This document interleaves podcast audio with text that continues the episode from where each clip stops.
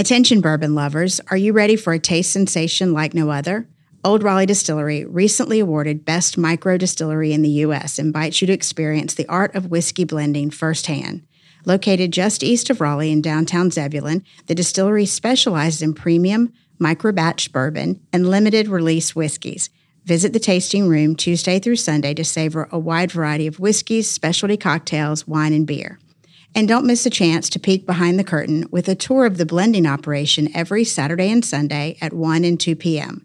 For more information and to plan your visit, visit oldraleighDistillery.com. Follow on Instagram, Facebook, and YouTube at Old Raleigh Distillery for exclusive updates and behind the scenes content. Old Raleigh Distillery, where every sip tells a story.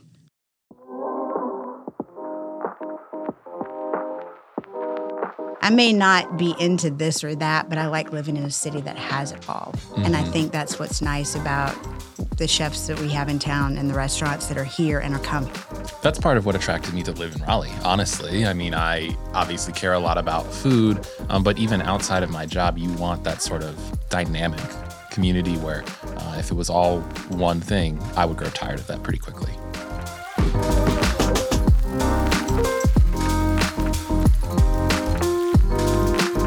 You're listening to Office Talk with Raleigh Magazine. I'm host Gina Stephens. You may know Raleigh Magazine, but what you may not know is how we get our stories. It's all inside baseball, from living our lives and having conversations in our city. You'd be surprised what people will tell us.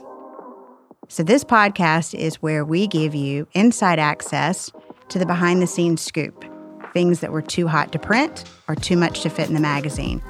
Basically, what's left on the editing room floor. So let's dive into the newest issue. With me today is contributing food writer Eric Ginsburg, and we're talking about his one on one interviews with Raleigh chefs. We devote a lot of pages in Raleigh Magazine to talking about the city's food and beverage scene. And because of that, a lot of chefs and bartenders give us the scoop or the first peek at what they're planning and opening. And in turn, we ask Eric to tell those stories in our magazine.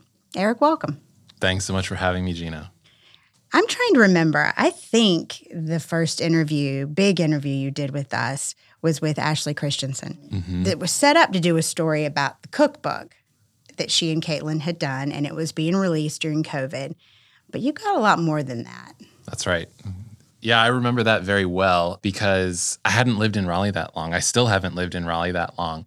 And so at the time, I certainly knew who Ashley Christensen was. Her name precedes her but I had never met her before. And so I don't get flustered often. I've been a journalist for more than a decade, but I admit to going into that interview and being pretty nervous, especially because I had an ulterior motive.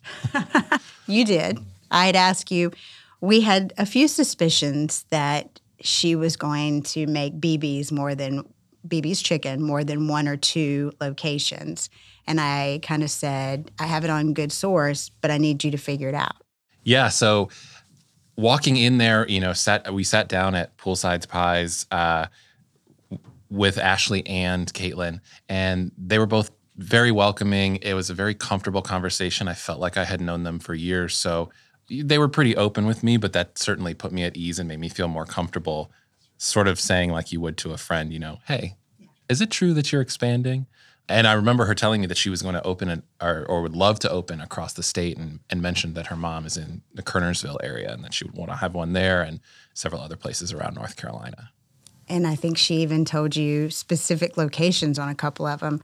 You left, you called me and you go, I think we've got a story that we don't need to sit on. And and we did. Yeah, that's to me one of the exciting things about journalism is that you can sometimes think you know what the story is going in and then as you're in the process of working on it it can completely flip on you depending on uh, what someone says. And so that was a scenario where we raleigh magazine published the news online first and then we talked more about the cookbook in the mag- the next issue of the magazine. You talk about being intimidating.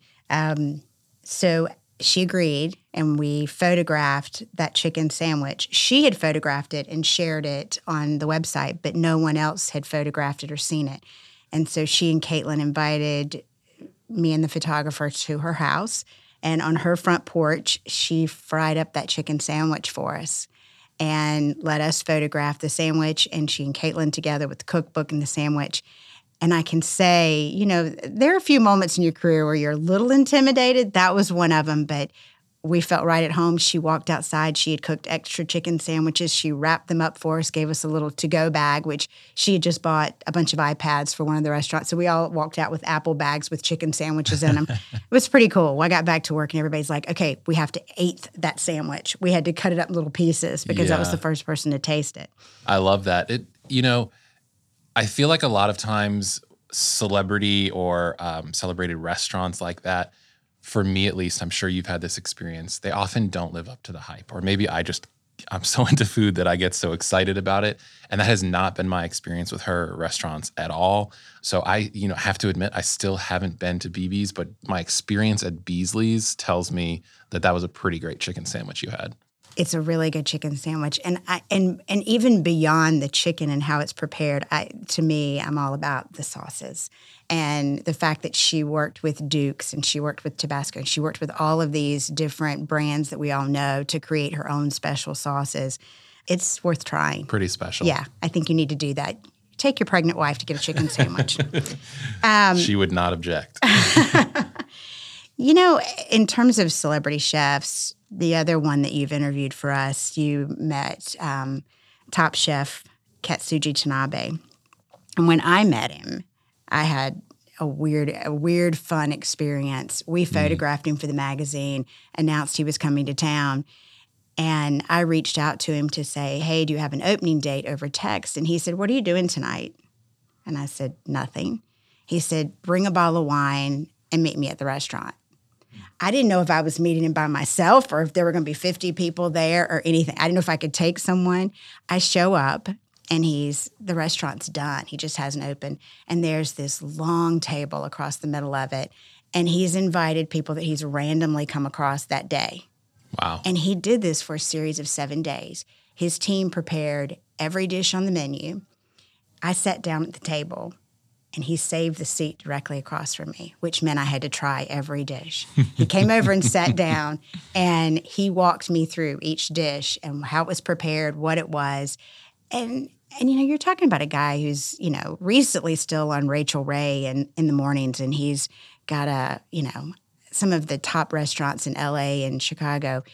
And I I loved him. I liked him. We've turned out to be friends. He texted me the other day about his um, his new restaurant and said hey I'm gonna bring tacos by the office for the girls I mean he's just he's warm but he's a big personality I agree. So I've actually only met Katsuji when I sat down with him to do the interview for Raleigh Magazine.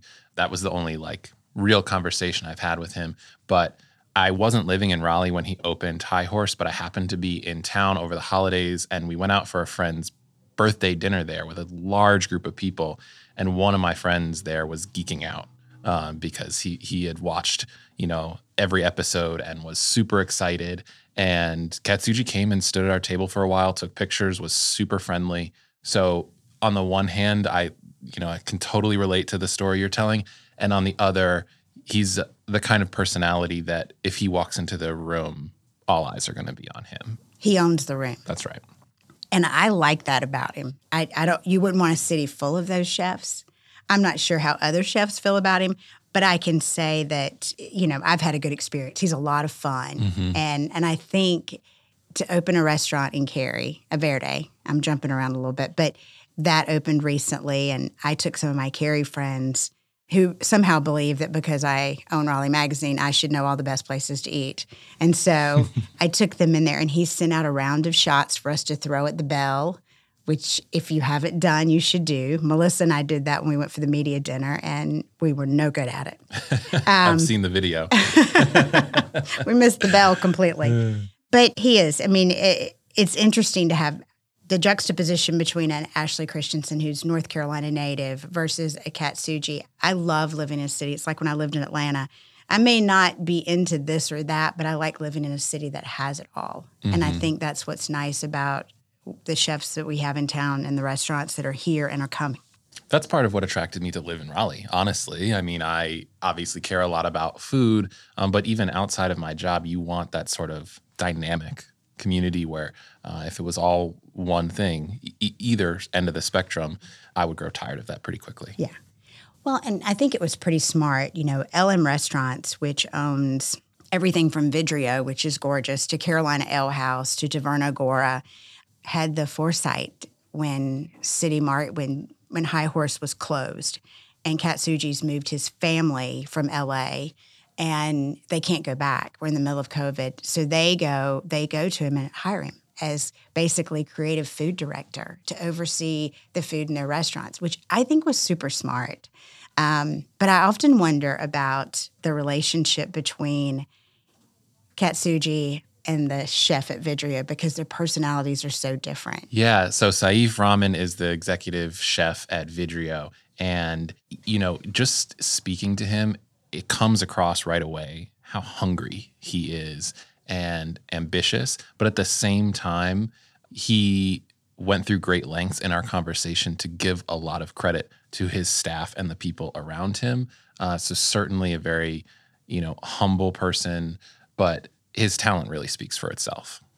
Well, I mean, he's um, NCRLA, so North Carolina Restaurant and Lodging Association's Chef of the Year for 2021. Mm-hmm. There are a lot of great restaurants in North Carolina for him, and and that was that's a pretty big um, award to get. Yeah, that was actually what stood out to me most. I was when I wrote about him for the magazine.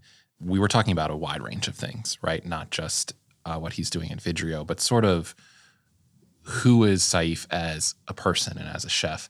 And what really jumped out to me was when he was describing the process of cooking for that competition and the extent that he went through to pull everything out of his own backyard here in Raleigh and his mother's backyard. She's also local.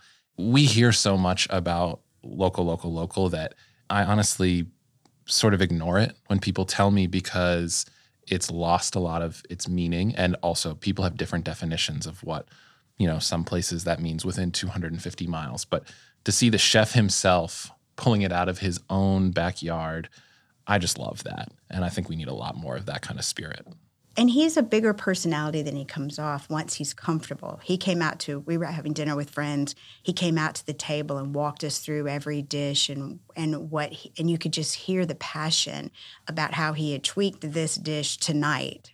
Mm-hmm. Not not for the month. He had tweaked it for tonight. And I really liked that. I thought you're really getting something special. It's not the same thing no matter when you go in there. He cares deeply about his work and about the experience of people that come into the restaurant. Um, I remember him telling me too that uh, if you've been to Vidrio, you know that you can look back into the kitchen and I really usually think about that as a benefit for us, the consumer coming in, that we feel like we're part of the action. Uh, but he was telling me that he loves it because he gets to watch that moment when someone is lost in conversation with whoever they're sitting there with, and they're they take a bite of food and they lose track of what they're thinking about. And so uh, it just changed the way I think about that sort of open concept kitchen. Well, and to be honest, when Vidrio first opened, I went there and and I'm probably going to be in trouble. I didn't care. I didn't love it immediately.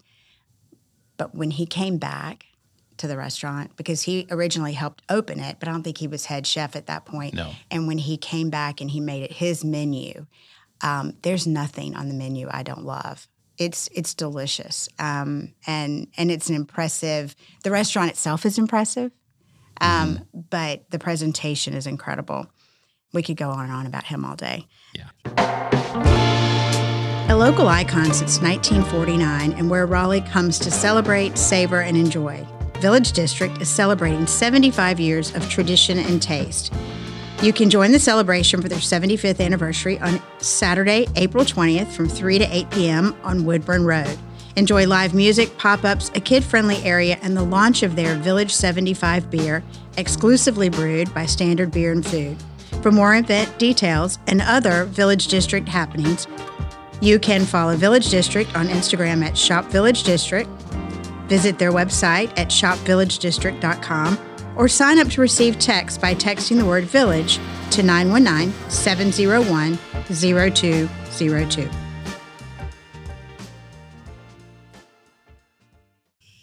a lot of times what we're asking you to talk about are new concepts or chefs that are doing something like they're leaving downtown and doing something outside the area. That's been the case a lot. Mm-hmm. You interviewed Preeti for us. Mm-hmm. I'm really excited about what she's doing with Cheeni uh, Indian Food Emporium in North Raleigh. To be honest, it's partly because I live up in that part of town, uh, but also I think that what we're going to see more and more of in I don't want to call it the post-pandemic era, but since 2020 is that consumers want more than just a traditional dining experience, or at least there is much more of a space for that. And so, what Preeti is doing with this iteration of Cheeni is so much beyond what we would expect from a traditional restaurant. And uh, speaking of Saif, she texted me from Charleston Food and Wine saying that they had linked up there. I guess they didn't know each other before, even though they're both chefs here in Raleigh. And he's going to be one of the chefs that comes and do does a, a guest night at Cheeni for their dinner series. So they she's bringing in local chefs. She's also bringing in uh, really big names there for different educational type events. But I just love that Cheeni is going to be a more creative concept and that she is also going to be evolving the menu constantly. So I know that's opening soon, uh, and I'm really looking forward to heading over there. Yeah, I can't wait to try it. And I do know that she she really is passionate about the experience that the diner is going to have as well. And and I don't know all the details, but I know that she has uh, planned a, a media night where she doesn't want any of typically a media night is all about getting us to take photos of your mm-hmm. food and the the atmosphere and post them and share them and build excitement and she's really not doing that. She wants you to leave your phone behind at the front desk when you walk in hmm. and experience the entire place and then go home and reflect on it and share it. It's an interesting concept. I I um I can't imagine it's it's different, but I think that it lends itself or leans into what her whole theme is with Cheeni. You know, that's really interesting. I didn't know until you told me that, that that's what she was going to do. And it makes me think the only time I can remember having to do that was going to a comedy show where they were doing a live taping for HBO. And it seems very counterintuitive, but that is exciting to me that someone is thinking that creatively. I don't know if that will work. I'm not the one to say, but I love that someone is thinking outside the box and trying something different. Well, and I, I absolutely agree with you, and I think that North Raleigh could could use an an influx of some locally owned restaurants. There's some good stuff up there, but that area hasn't had the explosion and growth that maybe even West Raleigh's getting, or certainly downtown. Yeah, I would certainly agree. There are definitely places up there that I uh, order takeout from very regularly. I love Spanglish, and I get takeout from Typhoon Bistro more than I should admit but I don't think there's anything like this in Raleigh at all, and certainly not that part of town. Right. It's it'll be worth to drive. Um, you and I have talked about it before. I think it's really interesting from an interview standpoint. The difference between interviewing a chef owner that's opening their first restaurant versus someone that's opening their third or fourth restaurant, like Scott Crawford. Because you talked to mm-hmm. Scott when he was opening Crawford Cook Shop in Clayton. Yeah. Scott comes across as uh, very comfortable in his skin and in his career. I think he's really hit a stride in a way that, you know, I hope that for for younger chefs. Scott is sort of like the elder statesman of the food scene here in a lot of ways. He's the kind of guy that I feel like embodies. I, am wearing relaxed fit, comfortable jeans with a little bit of stretch in them, and that to me is sort of Scott's personality. You know, on the one hand, he can be opening a, a high end steakhouse in Fenton, but he's also opening Crawford Cook Shop, which is really bringing in some of the spirit of the small town in Pennsylvania that he grew up in. And so uh, the ability to do both is definitely something that I'm sure has come to him over time. And, and uh, like I said, it's nice to see someone who feels comfortable in, in where they're at and what that freedom enables them to do. And what I've heard from other chefs, young chefs who are getting started, is that he is more than willing to sit and talk and share. He's obviously very busy, but he is very forthcoming and easy with other people sharing his experiences and advice. Mm-hmm. And and I think that sort of mentoring process is something you you can't get anywhere else from someone like him. Yeah, and you know, sometimes when you're interviewing someone, they're um, a little guarded with the way that they talk to you because you're press, and maybe that's wise. But Scott and I had don't have a relationship outside of me interviewing him, and he was very at ease and and very forthcoming and candid, and and I appreciate that. That's refreshing to hear. And then to what you're saying about um, sort of being that mentor to other folks, it's slightly different. But I know when I was talking to some of the people that are going to go into Fenton and ask them what was it that convinced you to join this project pretty much to a one, they said it was Scott Crawford. You know, it's funny. That's one of my uh, favorite stories you've done as well, just because we call it we called it the Fenton Fab 5 mm-hmm. and I joked in the podcast that we did about it that Scott should have gotten commission. I mean, he really was the linchpin in getting everyone. Everyone was like, "Oh, Scott's going, I'm in." Scott's considering it, I'll take a look at it. You interviewed Mike Lee and Kevin Barrett and Ford Fry. What do you think about Fenton and what they're doing? It's really interesting. I mean, I listeners will remember the episode where you mm-hmm. discussed this with Melissa, but I think that there, in a lot of ways it reminds me of North Hills. But as you were talking about in that episode of the podcast, it's very different in terms of how they're approaching it from the beginning and the role that food plays. And I think that obviously decades ago, food wasn't really considered a part of culture in the same way. We didn't have celebrity chefs to the extent that we do now. And this, to me, marks an, a further evolution down that uh, chain. I don't know if I'm mixing my metaphors here, but you know, it's it's it's interesting to see. I I expect that a lot more developments of that size are going to try and replicate that model, especially with local and regional chefs. They Hines is, I believe, a multi-billion dollar business that has interests in multiple countries and obviously all across this one. They definitely know what they're doing, at least when it comes to how to make money. And so if they're telling us that these chefs are the way to, to do it and that's what you sort of hang your hat on, there's something to it. Well, and I think beyond that, I mean, if you think about when we plan our weekend, we're going to dinner here, then we're going to do this and this. We're going to have a drink here, and then we'll do this, this, and this. And I think that it is, it's the cornerstone of, of so much of our um, social interaction. And a lot of times it's about the location, but more often it's about the food we want to have or the drink we want to have, the experience we want to have. And I, I thought it was interesting, you know, that they all talked about they never would have ever dreamed of going into mm-hmm. a shopping center, if you will. Yeah, I think there's a real stigma around what a shopping center is. So for me, I was born in the late 80s, so child of the 90s.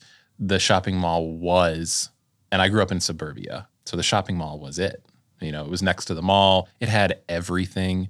I was a hooligan at Hot Topic and Spencer's Gifts and harassing people in the food court. Um, I can see that. I, kids like me are probably the reason that malls like that don't exist anymore. or that have an age limit on when you have yeah. how old you have to be to go to the mall. but what you're saying resonates with me because what we really want is a sense of community and walkability, right? And you can get that downtown but it's hard really. I mean outside of downtown you don't have that level of walkability. So we live in a very car centric culture.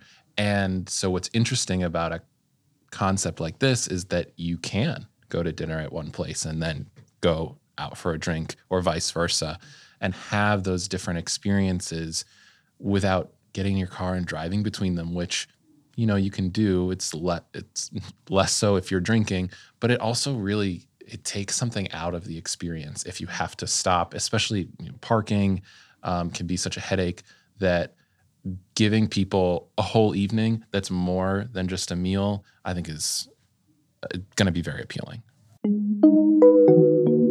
Time to add the mix into the mix of your go to hotspots with signature craft cocktails and neat pours, 12 rotating craft beers, and 8 rotating fine wines, plus cider and bubbles. The mix has the perfect pour for everyone. Take flight with beer, wine, whiskey, mezcal, and tequila. Or not in the spirit? Craft cannabis gummies and high seltzers also invite. Sprawl out on the patio, post up on the couch with your laptop on a weekday, catch the big game on multiple TVs, or cozy up in the wine library for an upscale paired tasting. Weekly events keep the good times coming from tastings to live music and more. For the full lineup of events and offerings, visit bottlemix.com. Yes, with two X's, so that's bottle, M-I-X-X.com. When you did the story with um, Scott about Crawford Cook Shop, you were looking at chefs who had sort of were making the move out of downtown. That's um, right. You did a couple of chefs. Yeah, I think it's really interesting. I hadn't picked up on this trend on my own, but you and the, the rest of the team at Raleigh Magazine pointed out that a lot of people, including Jason Howard and Max Trujillo, were looking to get beyond city limits and open in some of the outlying uh, communities, both in Wake County and beyond. And you know, I think it says so much. In in many ways, food is sort of that like leading edge of culture, right? And we talk about this mostly in terms of housing, but restaurants are going to lead the way as well. And I'm sure we're going to see other elements of culture expand to communities like Wake Forest. Uh, so I think what is happening with Crafton is particularly interesting because in some ways they're flipping the model of a food hall on its head. I, I haven't had a chance to get out there and try it myself, but just as a concept, like we were talking about, I love when people are thinking outside of the box and trying something new. Well, and, and Max has been a longtime friend, and and I've been on NCFMB podcast, and I love their podcast. It's all about food and beverage. If you haven't listened, you should check it out.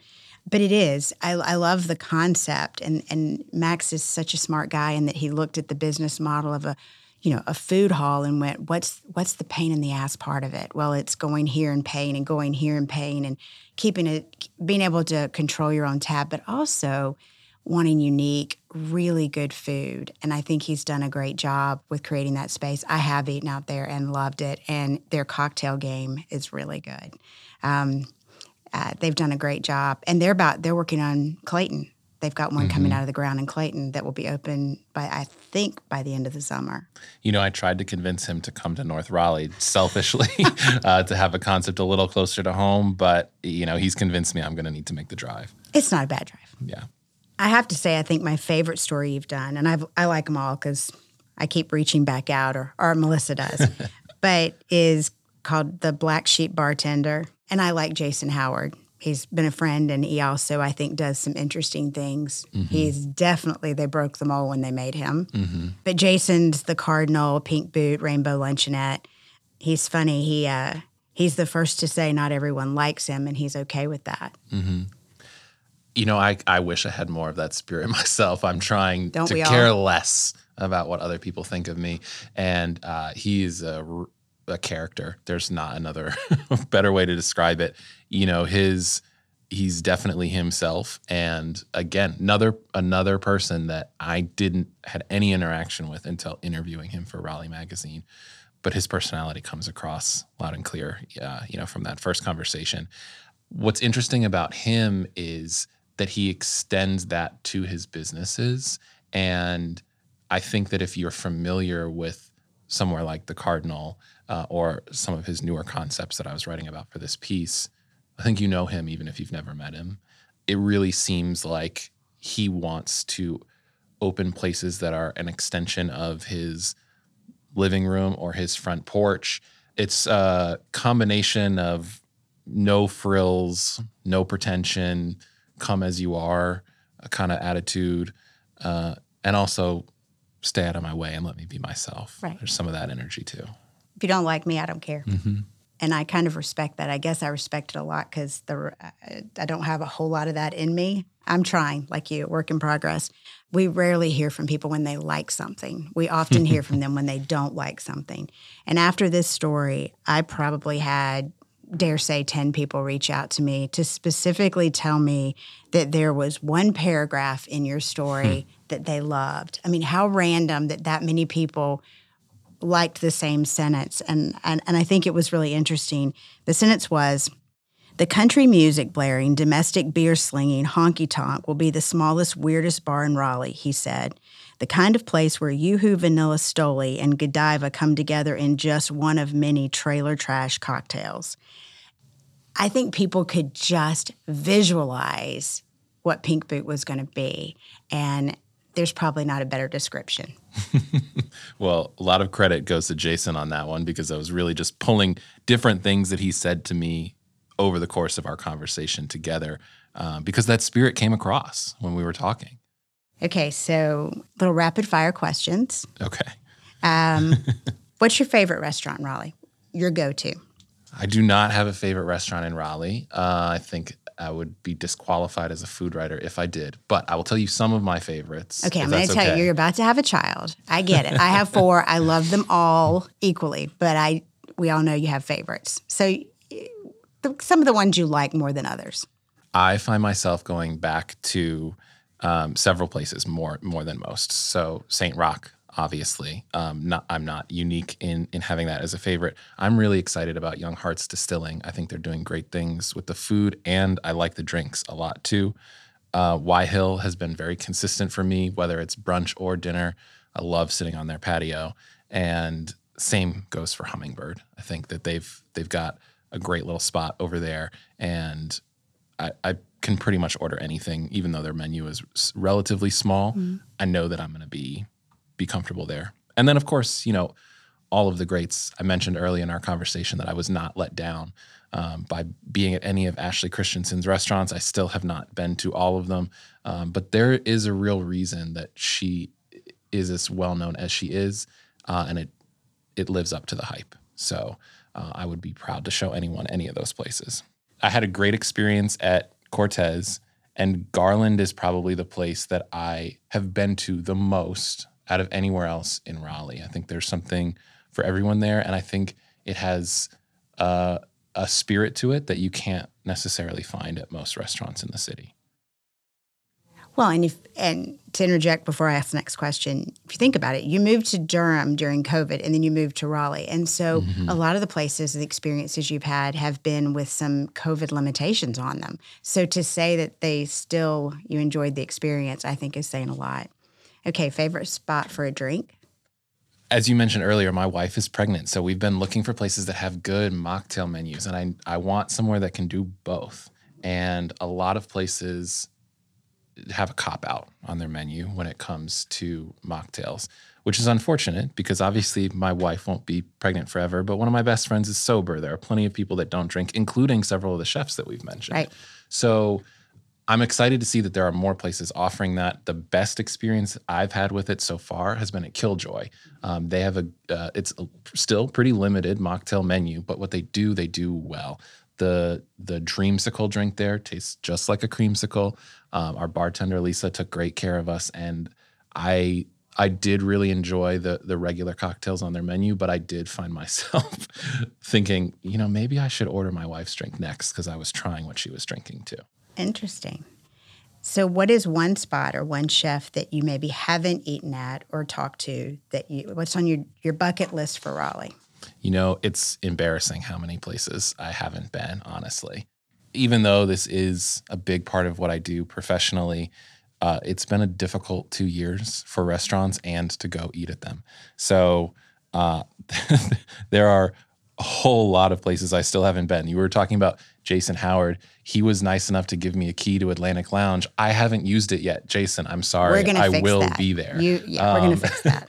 I have not been to Death and Taxes yet.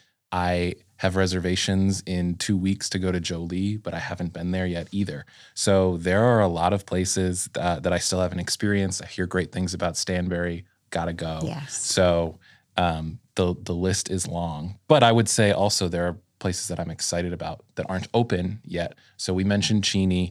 Chef Eric Ruiz is opening a Puerto Rican spot called Bendito. I'm looking forward to that. Right now, Fine Folk is is soft launching or having a, a private event to launch. And then in the in the current issue of Raleigh Magazine, I wrote about East Bauer Cider Company. Cider is not the first thing I reach for when I'm having a drink, but I'm really excited that there are going to be more options. And I think that it's great that people are changing the perception of what hard cider is and can be. Uh, this is not going to look anything like Woodchuck or the the mass produced hard ciders that you can find out there. And I think it's really interesting too that that there's going to be a full bar at East Bauer as well. So I'm really curious to see what East End looks like overall. And I will give a little plug. You are currently working on a story that's going to be in our May issue. You interviewed Giorgio yesterday mm-hmm. about some new concepts, and once again got the scoop on something that no one else has, which I will leave at that. But hopefully, you'll uh, subscribe and pick up your May issue and read Eric's story. Thanks for coming in. Thank you so much for having me.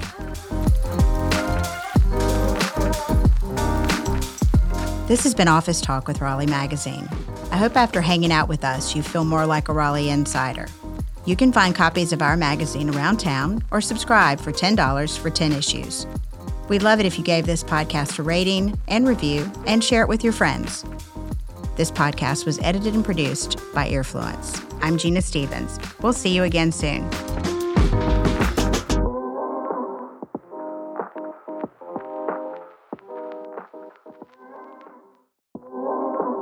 Want more of Raleigh Magazine in between issues?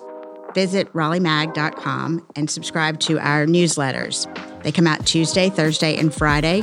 Five minute read keeps you up to date.